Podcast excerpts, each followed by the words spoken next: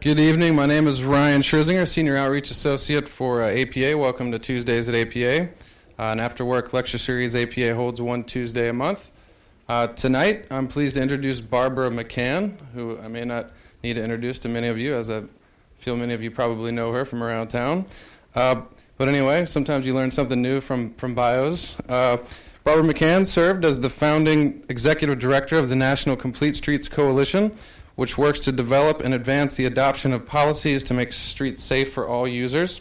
Uh, her just released book, Completing Our Streets The Transition to Safe and Inclusive Transportation Networks, tells the stories of transportation practitioners and agencies that have succeeded in expanding their project delivery systems to produce multimodal projects. Uh, and reviewers have called it uh, the definitive book on how communities can work together to make streets safe for all users. And I will remind everybody that it's for sale in the back when this program is over, and the proceeds go to the National Complete Streets Coalition. Uh, McCann is a member of APA, and in 2010 co authored the best selling Planners Advisory Service report, Complete Streets Best Policy and Implementation Practices. Uh, in 2011, the New York and New Jersey section of the Institute of Transportation Engineers recognized her with their Transportation Advancement Award given annually to a non engineer uh, for contributions in advancing transportation programs through outstanding leadership. Uh, Barbara founded McCann Consulting in 2003 to work with government agencies, nonprofits, and researchers, authoring numerous, report, authoring numerous reports and articles on transportation, health, and land use. McCann is also a co author of Sprawl Costs and editor of The Option of Urbanism by Chris Leinberger. Uh, prior to establishing her own firm, McCann served as Director of Information and Research at Smart Growth America, uh, where she authored the report Measuring the Health Effects of Sprawl, the first research report documenting the relationship between sprawl and obesity. Uh, she also worked as, at CNN as a writer and producer for 13 years during her first career as a journalist. Uh, she lives here in Washington, D- Washington, D.C., with her husband Bob Bloomfield, who's also in the audience this evening. Uh, and before we get started, let's just please ask that you hold all your questions until the end of the presentation. And now, if you just please me, join me in welcoming Barbara McCann. Thanks, Barbara. Thanks, Ryan. So let's see. Can you hear me okay? Is this mic working? Okay. Um, thanks, Ryan, and it's great uh, to uh, to be here at uh, at APA. Uh, I've, they've been a part of the Complete Streets Coalition from the very beginning and uh, have really helped uh, make our, our success work. Uh, so, what I'm going to talk about t- today is uh, my, it's a whole book, and you know, doing a whole book in a single presentation is actually quite difficult, I've learned.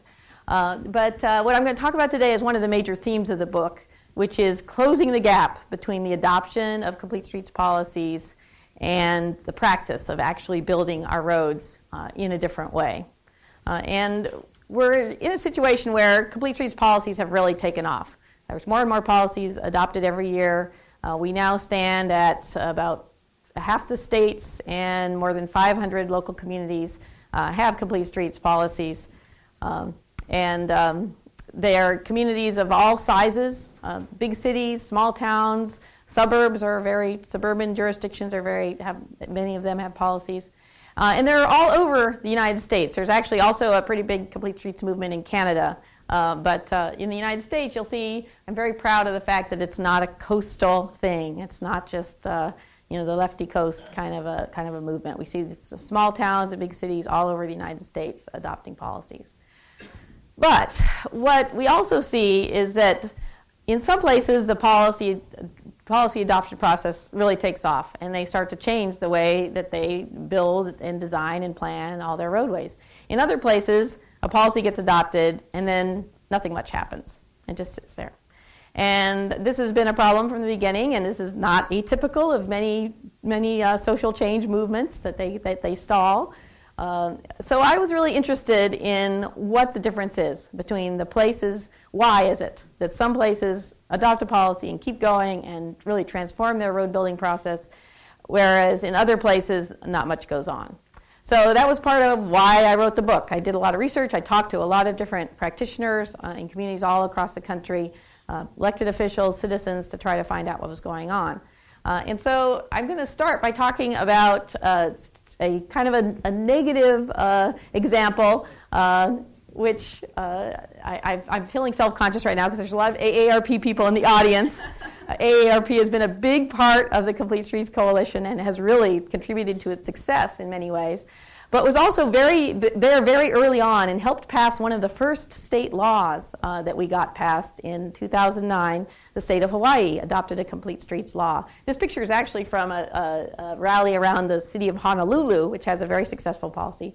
But the, the AARP people were out there working on getting a policy adopted at the state level. It's a huge accomplishment to get something through the state legislature. They worked a lot with the bicycle advocates uh, and with public health advocates and got a pretty good bill through the state legislature that calls for creating complete streets across the state of Hawaii. It requires the State Department of Transportation and the county departments to adopt their own policies to make sure that all of their projects, all their future projects, supposed to start, I think, in January of 2010. Uh, they were supposed to start to build all their projects to th- be thinking about all the users um, from, from that date forward. And it applied to a wide variety of different uh, kinds of construction. Uh, and it, the, the law even has an implementation step in, in, in the law itself in which it establishes this task force that would look at what needs to happen in terms of changing the design standards and changing the procedures and coming up with new measures of success. Uh, so it seemed like a really, really good, uh, a good start um, for Hawaii's policy. And so this task force that was specified in the law was formed, and it included people from the state DOT. Do I have a pointer here? Yes, I do. Uh, people from the state DOT and from the county, the county, so the practitioners, as well as the organizations that were part of trying to get the law passed.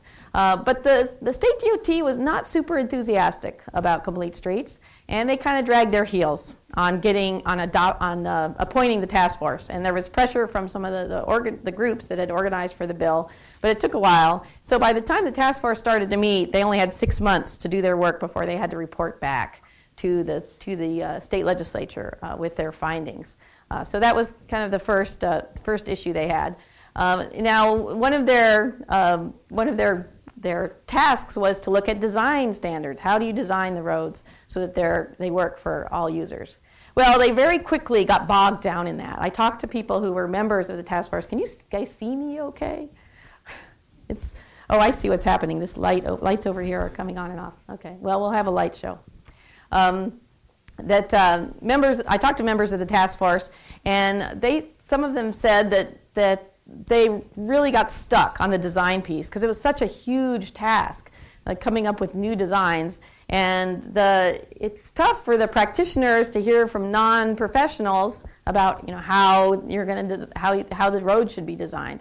And so in their final report, they made this statement, which they just they basically gave up on coming up with new design standards in this short time frame, uh, and instead focused on coming up with some principles for complete streets. So they did issue their, their final report to the legislature, and it's the core of it is 10 principles for basically why complete streets is a good thing. Uh, and members of the task force told me they thought it was it wasn't objectionable, but it was very generic, and it really did not help move the ball forward in terms of what needed to happen next. It didn't have clear recommendations uh, and was just a more general uh, a statement of why this is a good thing without really getting into the practices, the everyday practices in the department that would, that would need to change. So after this report came out, basically not much happened at the state level. A few uh, divisions did a few good projects. There's been a little bit of change there, but as far as any really wholesale review of, of how the Department of Transportation assesses its roads and builds its roads really didn't happen. Uh, in early 2012, the state senate held uh, some hearings and a briefing about what's going on, why haven't we seen any change, uh, and expressed some frustration. Uh, surprisingly enough, right around that time, the state did fulfill their obligation to issue their own uh, complete streets policy, and this is it, or this is a piece of it. And basically, what they did was they took the 10 recommendations from that task force report and put them into this paper. They converted the principle into a question of consideration. Have you considered this issue? And then they have these little check boxes yes or no. Uh, this is not a really effective way to affect the project delivery process at a state DOT. There's just a lot going on, and, and this is not uh, going to really get you very far. It does have a section at the end about explaining your exceptions, explaining your no's. Um, but as far as I know, this has never really been used. Uh, I have I really haven't heard since this was issued, and in fact, it, you can't even find this on the website. I, I, was given this by a member of the task force. Um, I, I really haven't heard anything more uh, from what's happening uh, in Hawaii. So, what happened? Why is it that, that uh, uh this policy, which started with such great promise and had so many uh, organizations behind it, why didn't it, why didn't it uh, proceed? project delivery is really important to transportation agencies. And the people on the task force with the DOT were like, we were really busy. We have projects to build. So we really didn't have time to figure out how to do this policy. There was a political transition. The governor who signed the bill left office, and a new governor came in, appointed a new transportation commissioner who wasn't that interested uh, in complete streets. And then the bill itself, well, it had this task force, which was a good start. There was really nobody, after that task force went out of business, because it, it, issued its report and then it was done, there was nobody to keep pushing uh, the process. Uh, and finally, what's really most important is that, that that initial process did not succeed in building ownership inside of the State Department of Transportation uh, for, for complete streets. Um, it just didn't the there they got the engineers hackles up uh, around the design issues. It the ten principles, which uh, many of which had to do with health and livability and the environment, were not things that the professionals necessarily felt like was their job, uh, and so they didn't really buy into it, and so not a lot happened.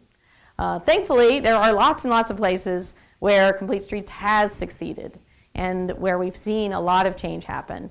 And I talked to many people in those places, and I came down to three conditions that will result in a successful uh, transfer of a policy from paper into practice and into projects.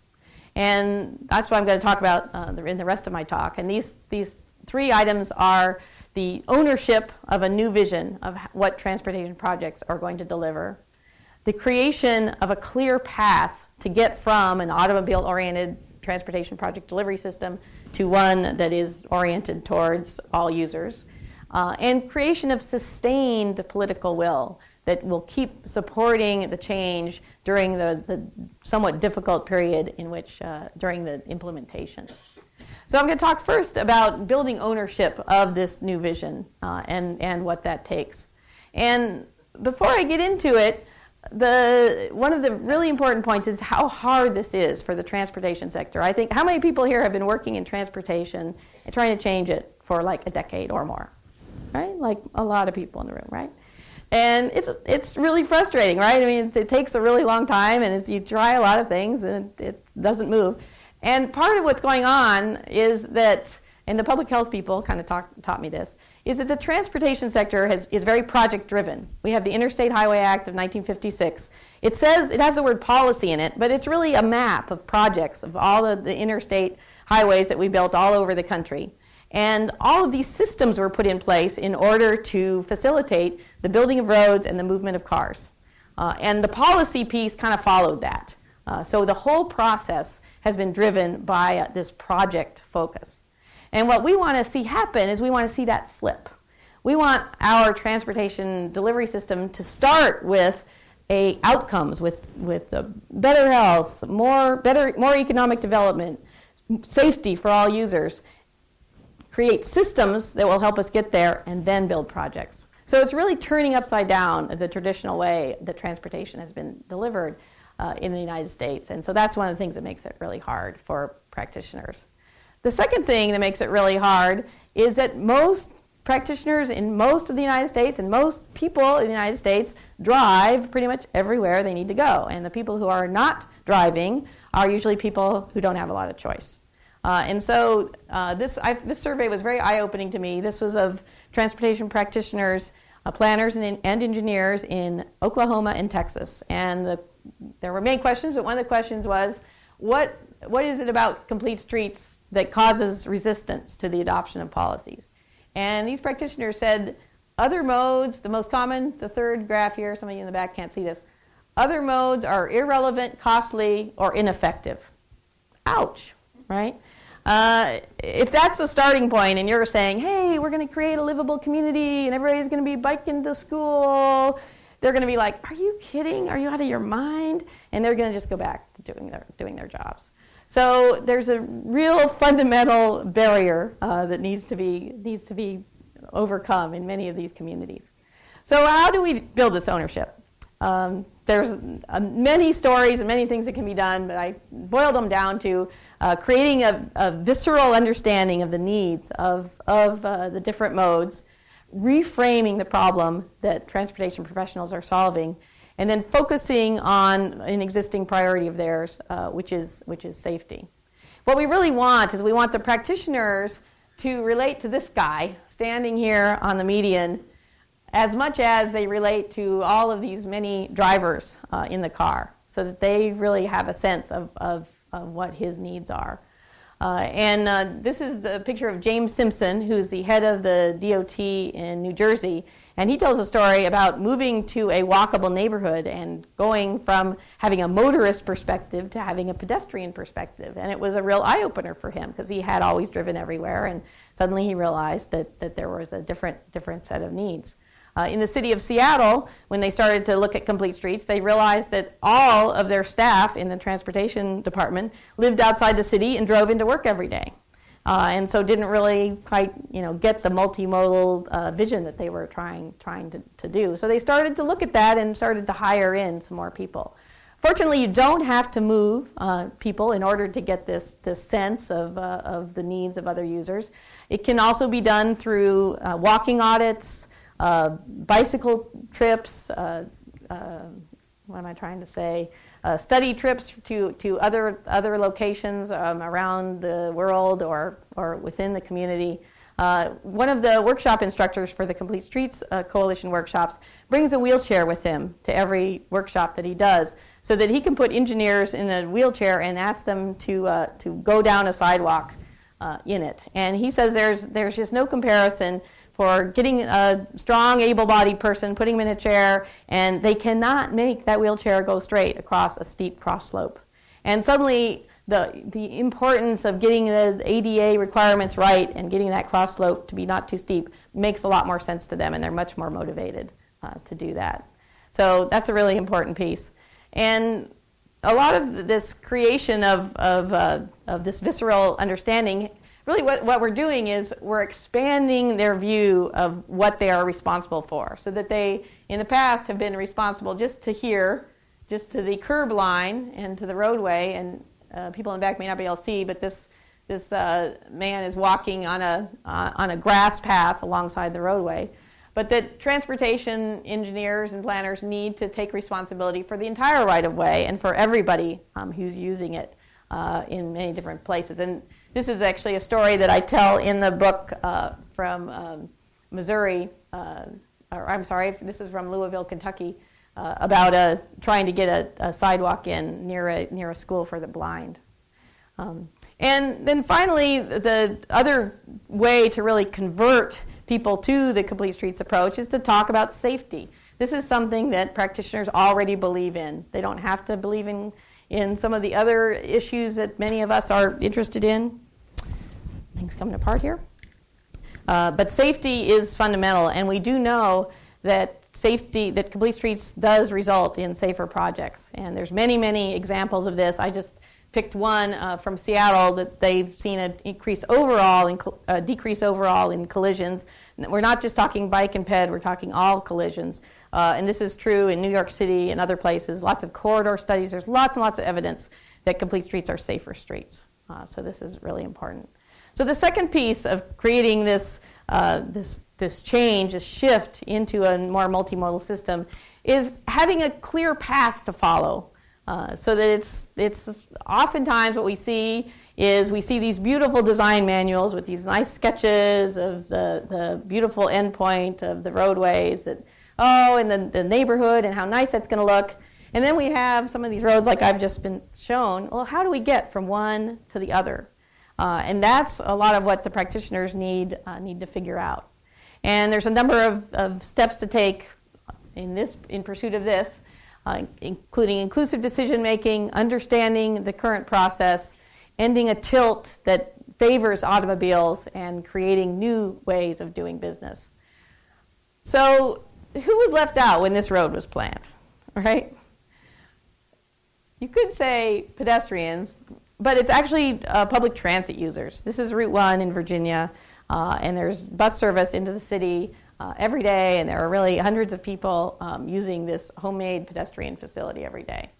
So, what we need to do is we need to get those people involved in the transportation planning process.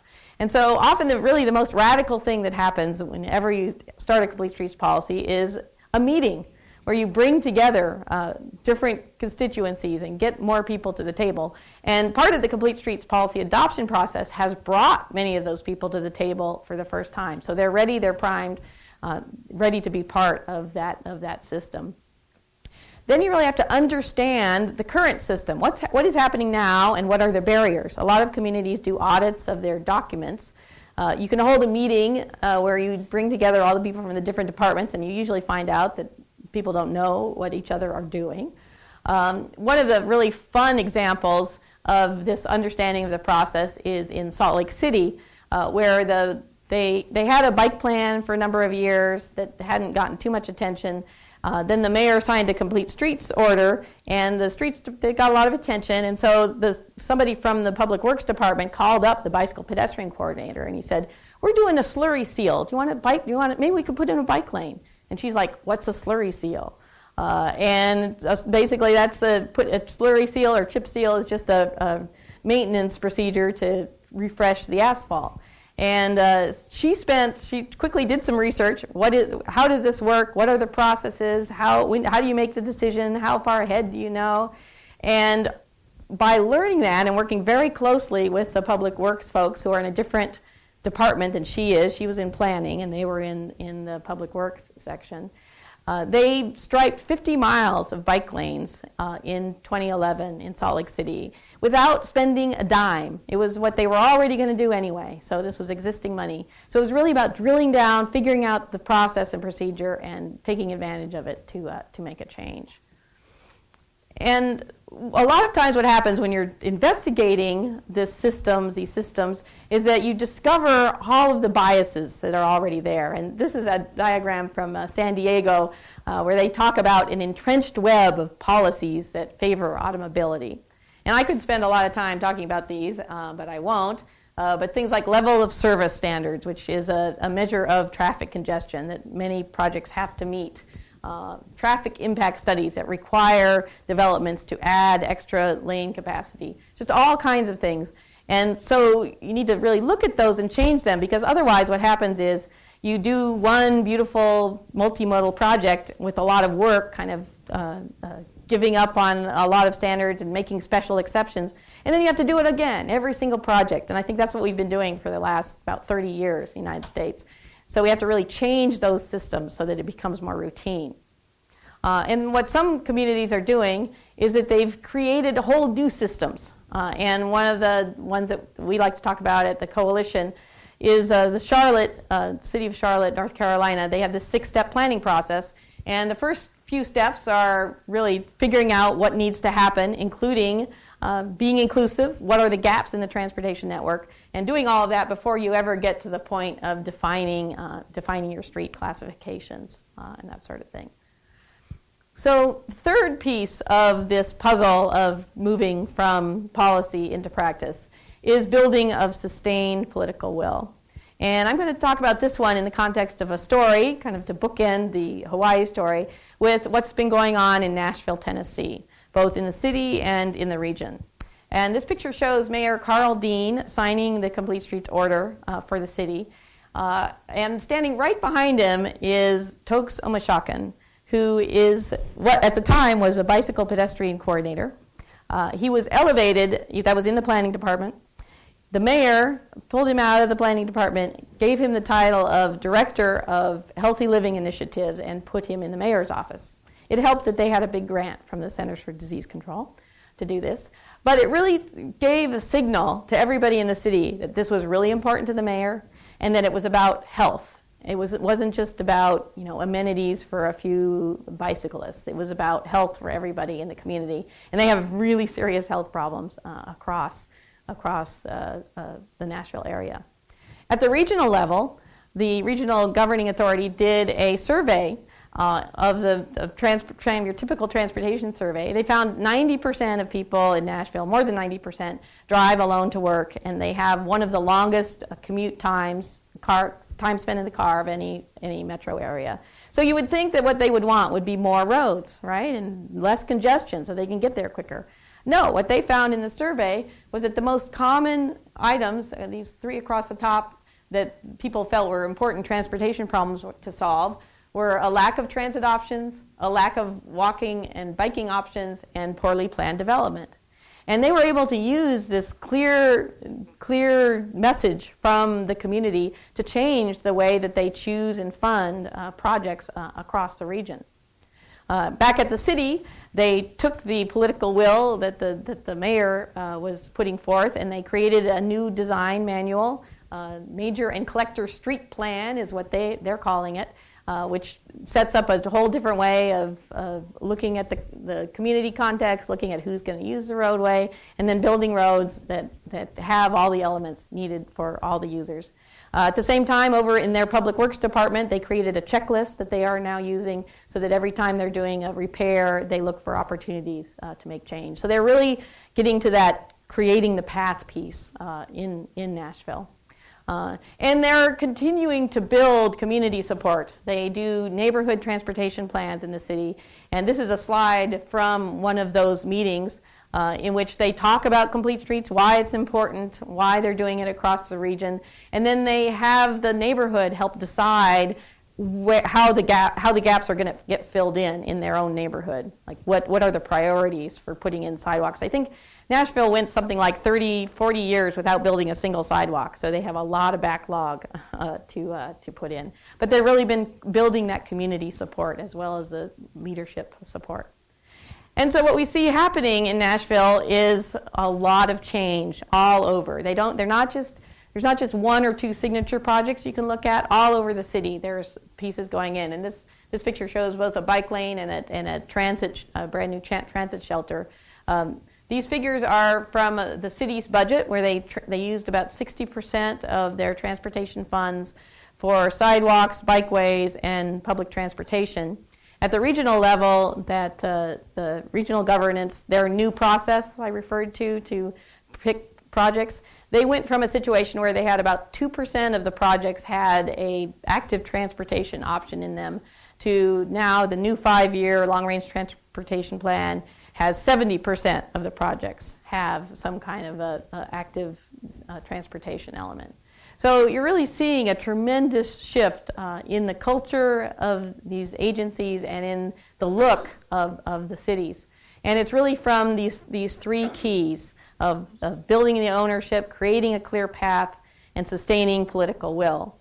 Uh, and while we hear a lot about the a lot about design, and there's a lot of conversations uh, about the, how we can better design roads.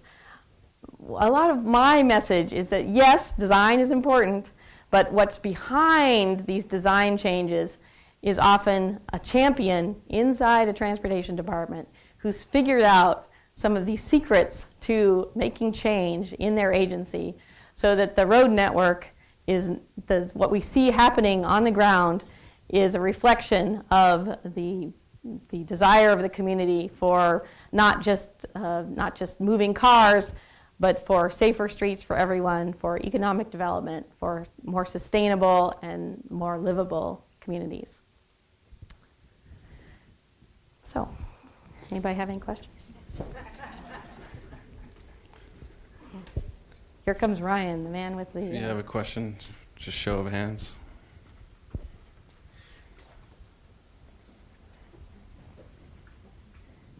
It was a lot. You go.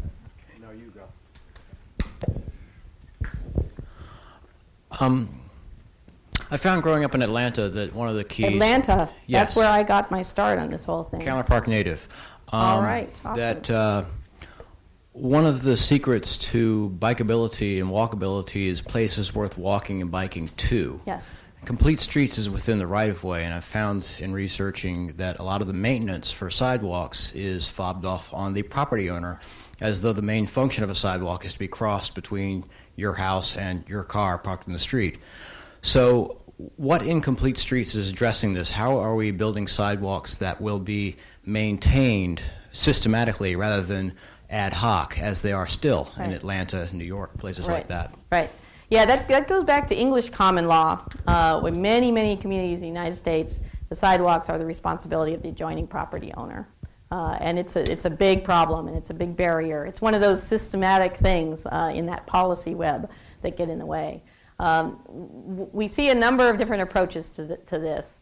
Um, in some places, um, they are they they lower the, they're lowering the assessments. Um, Duluth, Minnesota, is one actually where they they've been having. They, the property owners are responsible for the building and improvement, and they they've lowered those assessments to make it easier for people to deal with it. Um, other places, the city is taking back responsibility and taking full responsibility for um, building the roadways and building the sidewalks. As Charlotte um, is one of those.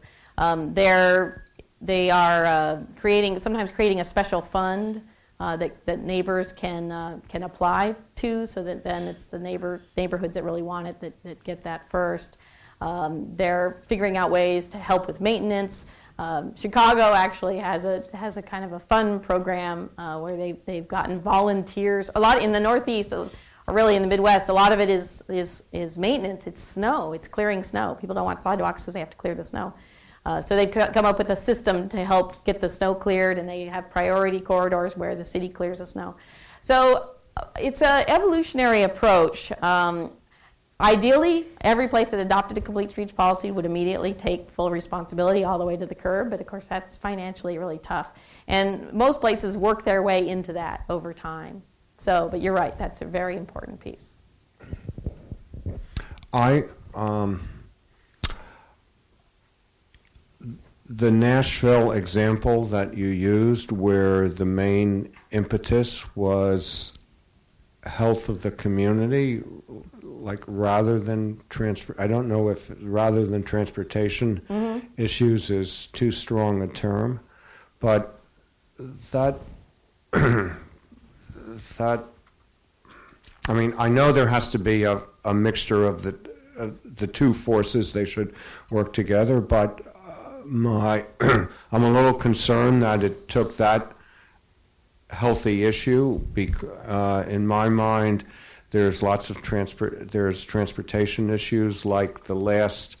Um, uh, user sample showing that the uh, even with all the congestion that people didn't want more streets they wanted more alternatives and Right. Yeah, that was Nashville too.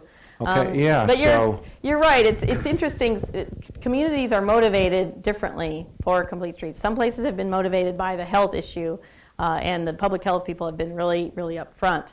That can be a problem a little bit because if everybody doesn't buy into that as a reason, then especially the practitioners who are like, health, we're not in public health um, that that that can can be an issue. So that you you do have to keep coming back to safety. I think as a, as the fundamental piece.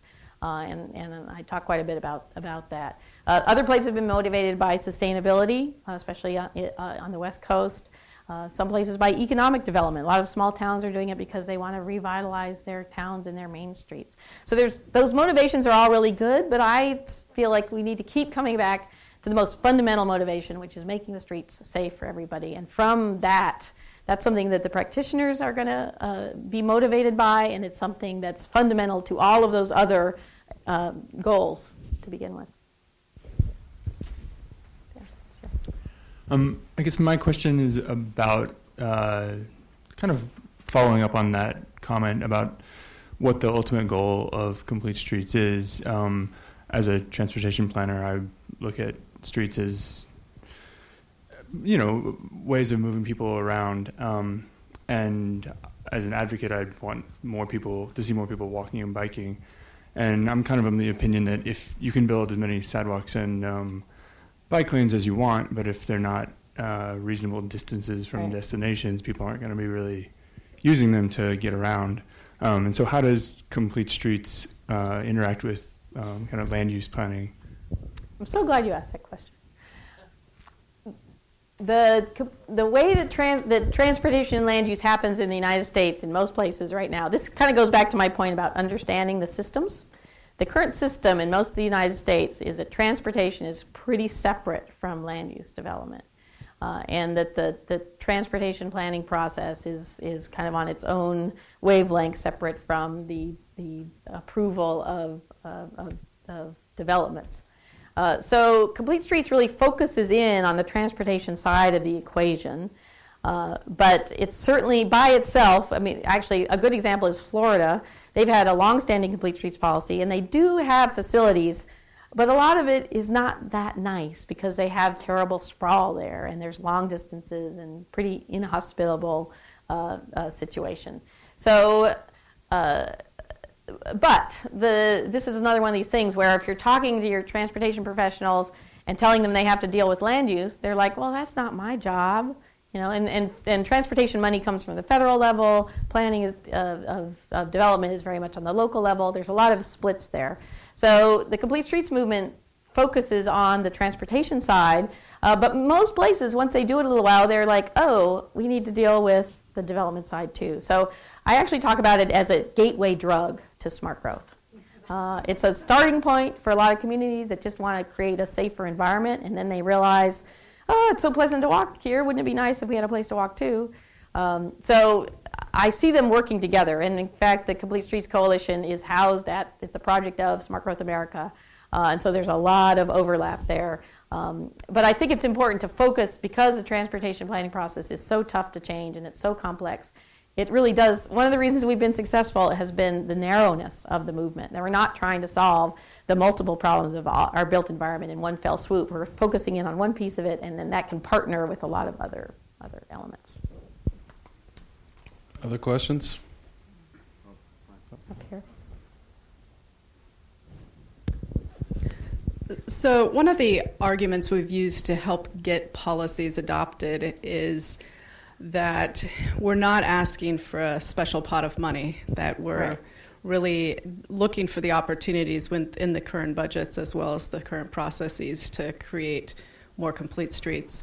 And, and I've certainly agree with that premise overall, but I'm becoming increasingly frustrated, at least in my own community, that's had a complete streets policy adopted for some time and has really done wonderful stuff in the development corridors, those areas that are receiving a lot of attention and investment from the private sector, because they will then go out and turn around and say, by proffers and exactions, you have to build the complete network. Mm-hmm. But for those corridors that aren't seeing any development, decades can go by without any improvement. So, and, and that, of course, has huge safety implications. It has mobility implications for people with disabilities, et cetera. So, how do we bridge that into the next um, Right. step? Yeah, well, and if you're in a community where most of the the road development is happening through private development, where it's uh, that's that's especially uh, a tough problem. Uh, you know, Portland, Oregon has had actually that same problem. That they've they've done a lot to uh, improve the network um, in right in the downtown area, and they've they've they've picked a lot of low hanging fruit. Uh, but there are some um, more suburban parts of, of Portland that are also uh, lower income locations that haven't gotten uh, a lot of uh, the development and are actually harder places to, uh, to do that. So they've actually started to create a system where they're evaluating projects based partly on that, that level of need, on the need of, of you know, the population that lives there, how many people have cars, and, and what population you have that are non-drivers and transit reliant and that sort of thing, so that they put more projects there. Uh, so it, it does have to be that the, the, the city or the township or the, the jurisdiction needs to have some money, some transportation money of their own, because they're, if they're totally reliant on development, you're right, it's going to be really tough. And they can take and, and prioritize filling in that network, which is part of what's happening in both Nashville and Charlotte, North Carolina, both have systems where they, they have lots of gaps in their network, and they've created a, systematic way, a fund, and they do have special funds. They do have special sidewalk funds that they've established to fill in the sidewalk network, um, which is usually the most common thing. So, uh, special money can be good. It can be a motivator. I mean, we've certainly seen that with the Transportation Enhancements Program. Uh, the problem with the special money that we've had in the past has been that's been seen as the only money. It's like, okay, if you want to build a sidewalk, well, we ran out of transportation enhancements money, so you're you're out of luck. And yes, there's billions of dollars in the surface transportation program, but you can't have any. So, so part of it is changing that so that we're getting routine projects built as part of that mainstream money, and then extra extra special money is is helpful too.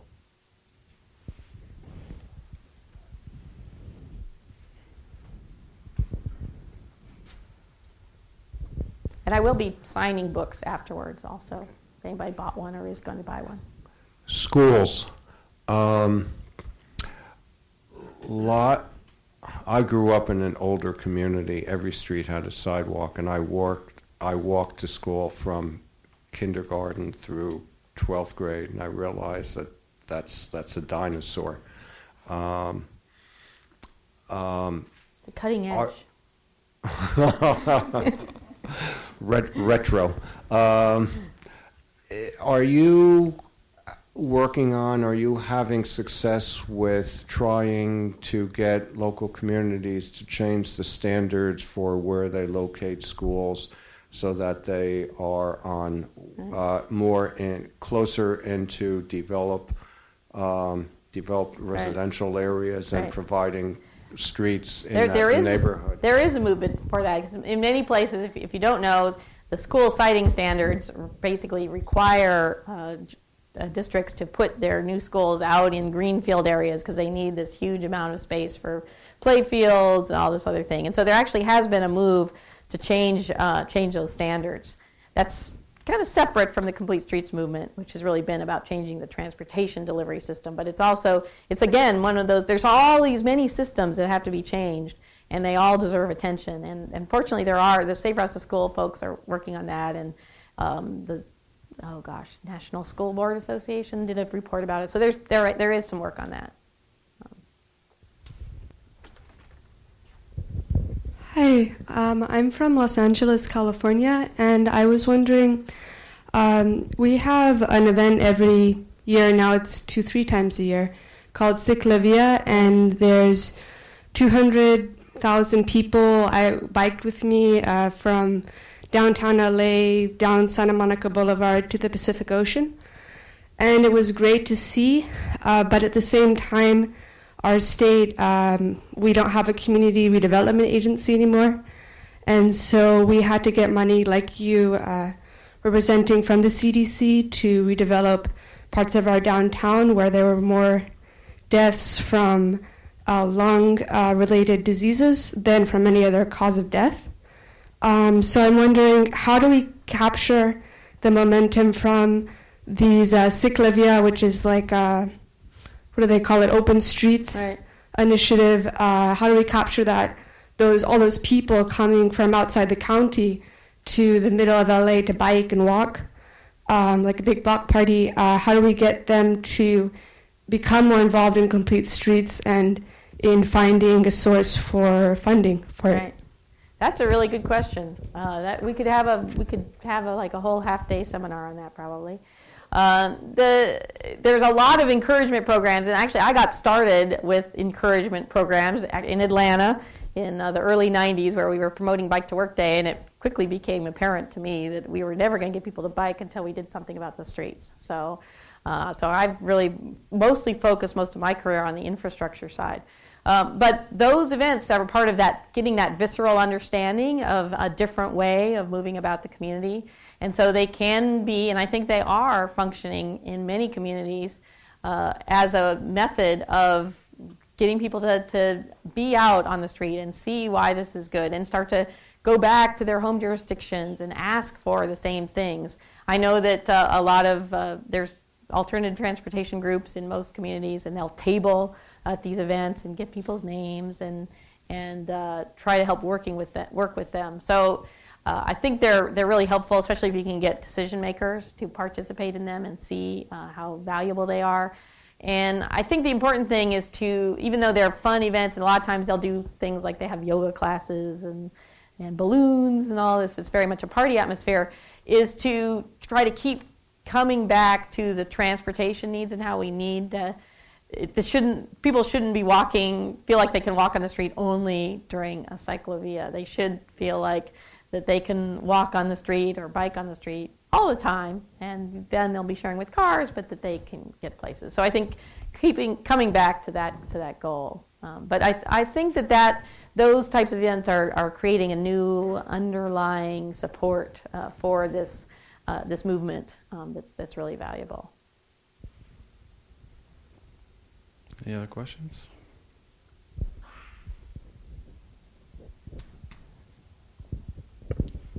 You mentioned snow clearing, and Oh. uh, I I have a question about that. I was just in the Midwest. Had lots of conversations about snow. clearing. Um, in, in my community, which is nearby here, um, they don't do snow clearing for, for any pedestrian or bicycle areas.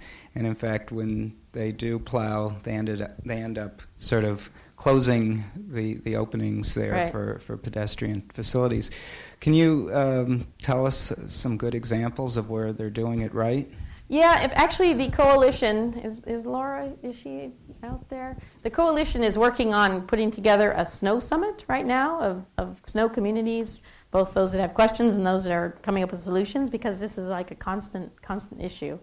Um, I don't have like the answers uh, yet. We do see uh, in in the Midwest, which gets a lot of snow. Part of the answer is snow storage, like figuring out where you can where you can can uh, put the snow, and uh, there's lots of different solutions from just you know giving. Some places just give up on the bike lanes and use the bike lanes, which maybe is not the best uh, the best uh, alternative.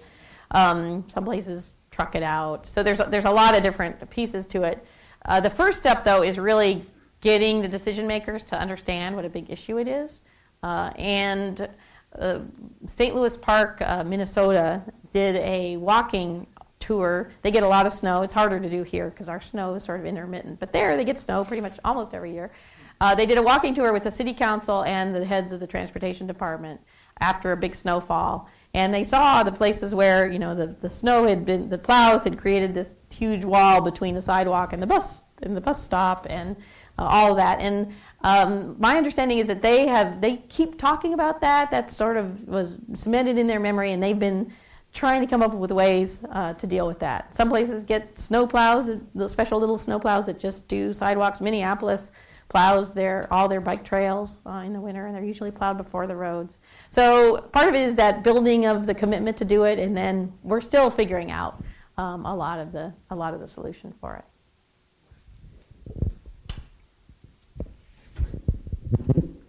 I'm just sort of curious as to whether you know um, the woman Janette. Uh, Sadik-Khan. Yeah, in New York, how Mhm. she like her philosophy of sort of doing temporary things Yeah, and seeing how yeah. it works. If that's something that with you know with the roads or complete streets, if that's something that's Yeah, absolutely. Yeah, what she's talking about is in New York, uh, they have put in, uh, they've made a lot of changes by putting in temporary facilities. They just, they use planters and bollards, just temporary uh, uh, paint, uh, chalk, really. Uh, to they're creating new little parks and they're changing the the, the streetscape. Um, and then they see whether it works, they make adjustments, and only after they've done that, they, they just kind of throw that out there. Only after that do they go through the planning process and get uh, and have a more formal uh, process to make that permanent and find the money to really do it. Um, and I, I think it's fantastic. Uh, and one of the things that's really different about it is the, the flexibility of trying things out and seeing whether they work. Because so much of transportation planning has been around you look up figures in a book and you do exactly what the book tells you, and you put that down, and that, that's it. You know, it's kind of blinders, and people are really tight and kind of scared to try things. And that, that really opens up a quicker and different way to do transportation planning. So, so we see other places maybe not doing it. New York certainly done it more than any place, but um, in Boulder, Colorado, they they they do a lot of experimentation uh, with e- even with a little bit more permanent materials. They try things, and then after they try them, then they put them into their design manual if they work. So they didn't they didn't go through the process. Some places have gone through multi-year processes of writing these huge, long design manuals uh, before they do anything, uh, and that slows things down, and I don't think is always that effective. So yeah, so I think it's very cool what they're doing, and they're doing that a lot to get more public space, which is a very different um, kind of goal because they have very little public public space compared to the number of people they have. So. Anyone else? Uh, intuitively, it seems to me that there should be a strong relationship between health and public safety and complete streets. And I'm wondering if there's hard data, you know, numbers that mm-hmm. that uh, can be pointed to. Maybe it's in your book. I haven't read the whole thing, but I'd be interested to know whether there's numbers that you can point to that indicate that there's a strong argument mathematically. Mm-hmm. You mean between the, that safer streets help people get out more, that then improves health? Yeah, improves like health and also improves safety, less accidents. Mm-hmm. There actually uh, there is there's there's some really interesting studies that the more people who are out biking and walking, the fewer crashes there are, the fewer, uh, the lower the rate is of bicycle pedestrian fatalities. Uh, and that's, that's, there was a big signature study in like 2006, and there's been some confirmations of that. And a lot of it is the drivers start to see the non-drivers. They see the pedestrians and the bike, bicyclists and the people getting on and off the buses in a way that they like. If the book Traffic actually is a great book that's about kind of the psychology of what people see and don't see when they're driving, and how you you don't if you don't expect the bicyclist, you just don't see them. Um, but in these communities, and, and DC, I think, is one of them, uh, where people start to see those different users. So there is, there's, there actually is documented evidence. Yeah, no, I agree. I'm so. just looking for the map. Yeah. If there is any. Yeah, and I, I cite that study, that particular study is in, is in the book. It's sort of a corollary. Oh, you mean like question. a like a percent? Like if you Yeah, lower, like a correlation yeah, so that you really can point cool. to something that says if, Yeah. if you do if you spend the money and the effort to do this, mm-hmm. here's what you can expect right. as a result. Right. Yeah, there's a lot of attempts to do that, in all, not just with the health and safety equation, but with the, you know, the safety and economic development equation and the, the safety and the sustainability question. So there's a lot of lots of attempts to make those uh, connections, and a lot of tantalizing evidence. Some of it is kind of a chain. Like it's pretty hard to get straight. The public health people want to get straight from complete streets policy to lower body mass index, you know, and that's like, that is a really tough chain uh, to, to, to, get to.